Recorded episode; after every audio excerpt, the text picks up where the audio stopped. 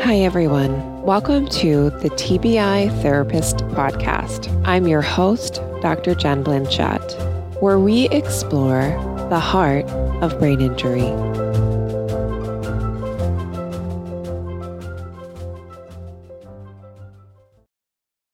Hello, Brain Squad. Dr. Jen Blanchette here for a different kind of episode. So, I've been getting some feedback from my listeners, and I had a question about anger. Specifically, why am I so angry after my brain injury? So, I thought I would offer some insights from the work I've done with people, what kind of things people have mentioned to me over the years, and a little window into my struggles with managing my own anger because we're human after all and we we all have anger. So i thought i'd add a little bit of perspective from me. So let's jump into it. So i'll start off with a quote. To be angry with the right person and to the right degree and at the right time and for the right purpose and in the right way that is not easy. So aristotle said that and I think those words from 384 BC still ring true today because they're part of our human experiences. Anger is a powerful emotion. Its energy is intense. Our blood boils. We see red. We want to yell, punch, curse, spit, cry, or run away. The physiological sensations of anger can be so uncomfortable that we just want to do anything to get distance from it. And these are words from one of my favorite authors on anger, Andrea Brandt. I actually attended her workshop probably about 10 years ago, and her book is Mindful Anger A Pathway to Emotional Freedom. I love that book, by the way. It's one of my favorite books on anger that I recommend to people and that I've worked with people on who've come to see me when they've struggled with anger. So, I'm going to offer some insights from Brene Brown's newest book as well, which is Atlas of the Heart. Some of you might have gotten her newest book, and I'll mention some other psychological research about anger and then my insights about brain injury. So, Atlas of the Heart by Brene Brown is her book that maps meaningful connection and the language of human experience. So I'm just going to read a little bit from the book regarding anger. If you look across the research, you'll learn that anger is an emotion that we feel when something gets in the way of a desired outcome or when we believe there's a violation of the way things should be. When we feel anger, we believe that something or something else is to blame for an unfair or unjust situation, and that something can be done to resolve the problem. I don't know where I heard this, but it often it stuck with me and I will mention it to folks that I work with with or without a brain injury. That a lot of the motivation behind anger is to seek justice so it makes sense to me that folks after a brain injury are often angry because they've had this event happen in their lives that for a majority of people, even if you quote unquote had some fault in your brain injury, it's unfair. And you had no idea that this would happen to you. And I think trying to find justice or some kind of reasoning for why or how this is happening to you makes total sense to me. So, Brene Brown talks a little bit about how anger is often discussed as a secondary emotion. However, she writes that most emotion researchers will say that it's a primary emotion. And I think when they looked at different emotions, the average of the emotions that people mentioned were, were three feeling glad, feeling sad, or feeling mad. So, if we can basically mostly only identify three emotions, then if anger is one of the emotions that we can describe, then we could say it could be viewed as a primary emotion. So that when I'm feeling mad, that's the only thing that's happening. I'm really just feeling mad. Usually, however, I think a lot of counselors will talk about anger as a secondary emotion so that other emotions that may be underneath of anger could be popping up. So, what are some examples of anger as a secondary emotion?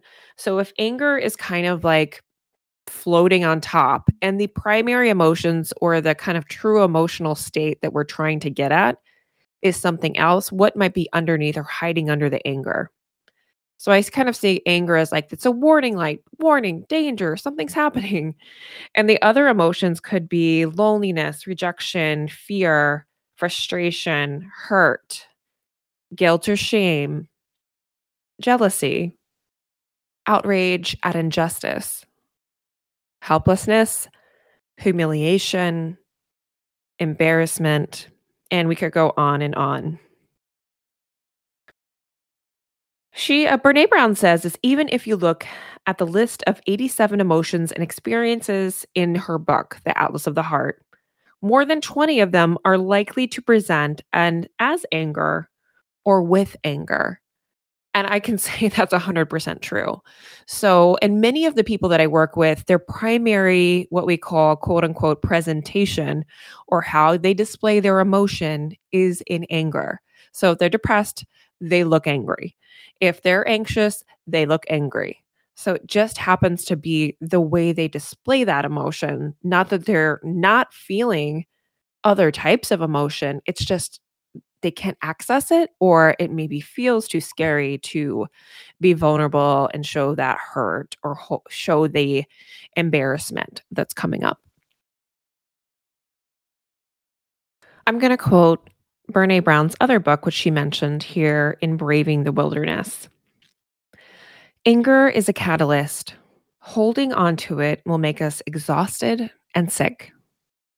Internalizing anger will take away our joy and spirit. Externalizing anger will make us less effective in our attempts to create change and forge connection. It's an emotion that we need to transform into something life giving courage, love, change, compassion, and justice. Sometimes anger can mask a far more difficult emotion like grief, regret, shame, and we need to use it to dig into what we're really feeling. Either way, anger is a powerful catalyst, but a life a life-sucking companion. And I I struggled sometimes to sit in anger with people when that's their primary presentation because it's hard. It's hard and it's but I understand it. It's it's like two things are happening sometimes in the room with people when they are very angry. I'm, my body's all moving because I'm getting excited. Uh, so two things are happening. I I want to show them that I deeply acknowledge that they're justified in feeling their anger. That it makes a lot of sense that they're angry. For my people with brain injury, I totally get if your life has changed completely. I'd be mad as hell too if I'd worked my whole life and then everything's different. So I think my struggle sometimes when I work with people about anger is trying to help them move through it in a way where they can feel validated, feel supported, and also get at what else is there. What else is underneath the anger? Getting to the feelings of shame, of hurt, of loss. I find when those feelings are explored and dealt with or attended to, I like that better, attended to, that I find the anger often loses some of its sting. Although not pleasant or easy. So Brene talks about three things that she knows from the work that she's done over the past 20 years as an emotion researcher. Anger often masks emotions that are more difficult to name and difficult to own. Two, just as an indicator light in our car th- that in our car tells us to pull over and check things out. Anger is a very effective emotional indicator light that tells us to pull over and check things out. Three, anger in response to experiencing or witnessing injustice, pain, and struggle can be a powerful catalyst for change, but by definition, a catalyst sparks change. It's not the change. And I really like that last piece that anger can be a catalyst for change, but it can't be the thing that changes. It has to, something else has to make that pivot. I just got off a call, I mean, really just minutes ago, with a survivor who will be on the podcast, Andrew Davey. And he was talking about the pivot that helped him be able to accept ambiguity, be able to accept that he may not know what his life is going to look like now after a life altering aneurysm. But the pivot was more in figuring out that other people shared in his experiences, that he wasn't alone. So that feeling of alone when he feeling of being alone when he talked with other survivors in a support group, that that feeling with him was comforted. You're not alone. This is a universal experience.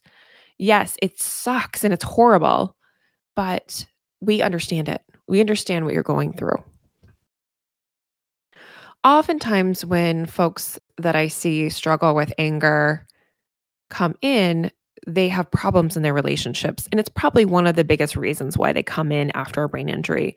So their anger has caused some kind of rift with a partner, with a family member, or at work. And they're coming to me to say, like, how do I kind of deal with what's going on? And I recently, over the past, over the pandemic, I was trained in the Gottman method. So the Gottman method was formed by John and Julie Gottman, who are a married couple John is the researcher guy, and Julie is a clinician. And I loved all their trainings, so many great resources on that website as well. If you are in a relationship and might need some resources for managing conflict. So, one of the things he talks about is psychological flooding. And what happens when we're flooded with emotion? It could be any emotion but typically we're talking about anger in this in this situation. So, when we're flooded psychologically and physiologically, we have a, heart rate that is likely over 100 beats per minute. So, it's one of the recommendations I often tell people hey, where where are you at uh, if you're wearing wearable technology? So if you're you know if you have one of those smartwatches i use a garmin which i don't even know where it is right now. Anyways i'm not wearing it i'm not doing what i talk about just at home by myself. So i don't need it. However if you're wearing some kind of wearable technology like a Garmin, then you can look at your beats per minute and see if it's over 100 if you're in a conversation with someone. When you get beyond 100 beats per minute, you're psychologically, physiologically flooded. What he found in his research are if people continued to engage in a conversation or a conflict, there were pretty much negative outcomes. I think I read somewhere else that if you're already in the eye of the storm, it's already too late. So it's really thinking about how do I help calm myself down, step out of the situation before I get to that point where my anger is already at a boiling point. Contempt. So, one of those situations, um, let me back up. So, John Gottman discusses in his research various types of communication styles that happen in conflict or in marriages that end up in divorce. So he came up with, and I can link this in the show notes as well. I love the Gottman stuff, it's just great. Uh, he talked about the four horsemen of the apocalypse. And in his book, Why Marriages Succeed or Fail, he writes What separates contempt from criticism is the intention to insult and psychologically abuse your partner. With your words and body language, you're lobbying insults right to the heart of your partner's sense of self. Fueling these contemptuous actions are negative thoughts about the partner.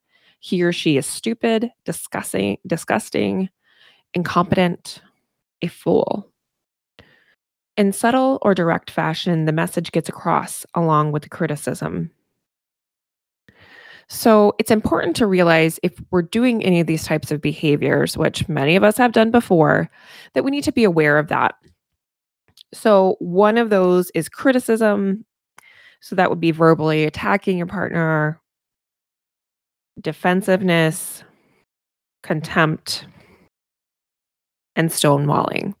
So I will link in the show notes some specific, uh, the specific graph that we can get from the Gottman Institute. And then he talks about antidotes for those. So, how instead of criticism, what do I do? And one of, I'll just do one example, would be instead of saying, like, why do you always make us late? Saying something like, I feel frustrated about being late. I need to be on time. So, he talks a lot about I statements, having a soft, gentle startup for a conversation, taking responsibility instead of defensiveness. And there's more examples there. So I won't go into all of those. So if I'm summarizing, my top recommendations for managing anger after a brain injury would be one to understand your emotions, understand that certainly it's okay to be feeling angry after a brain injury, but we can't stay there. So if we can't stay there, then how do we pivot? How do we pivot when that anger comes up? And how do I transition into something that can help me move through the emotion? My second recommendation would be to work through your nervous system. So if you haven't gone through my email course, I talk a little bit, which is free, by the way. Uh, I talk about how we get stuck in fight, flight, or freeze. So, certainly, I'll put a link to my email course about that. So, if we're getting stuck into in fight, which is anger, then how do we get unstuck? How do we get unstuck from that emotion? So, we need to complete the stress cycle. And there's lots of different ways that we can do that. So, I would recommend taking my free email course to learn a little bit more about the nervous system. Lastly, I think we can also recognize that anger isn't a bad emotion, but we need to be mindful of, of what's happening. So, mindful of our physiological state and also our psychological state. So, I definitely would recommend wearable technology, seeing where your heart rate is, uh, checking out that mindful anger book by andrea brandt is a really great resource so those are my top recommendations for anger and i think for myself just knowing that i have struggled with anger for much of my life. And it happened more so when I became a mother and also after having children, going through the postpartum period and struggling with hormonal changes, then medical menopause. So I know that my brain injury survivors also struggle with a huge hormonal component to their brain injury. I always recommend having someone go to a neuroendocrinologist if they're believing there's any hormonal component to their symptoms because sometimes looking at hormones and tweaking those can be helpful. That's something that's been helpful for me, as well as looking at antidepressants if that's a good fit for you. So, certainly, I can put some links to uh, information about that in our show notes. And if you have a question for me, please let me know. I'll answer it on the podcast, and I'd love to hear more from my listeners. Thanks. Thank you for joining us today on the TBI Therapist Podcast. Please visit TBITherapist.com for more information on brain injury, concussion, and mental health. The information shared on today's podcast is intended to provide information, awareness, and discussion on the topic. It is not clinical or medical advice. If you need mental health or medical advice, please seek a professional.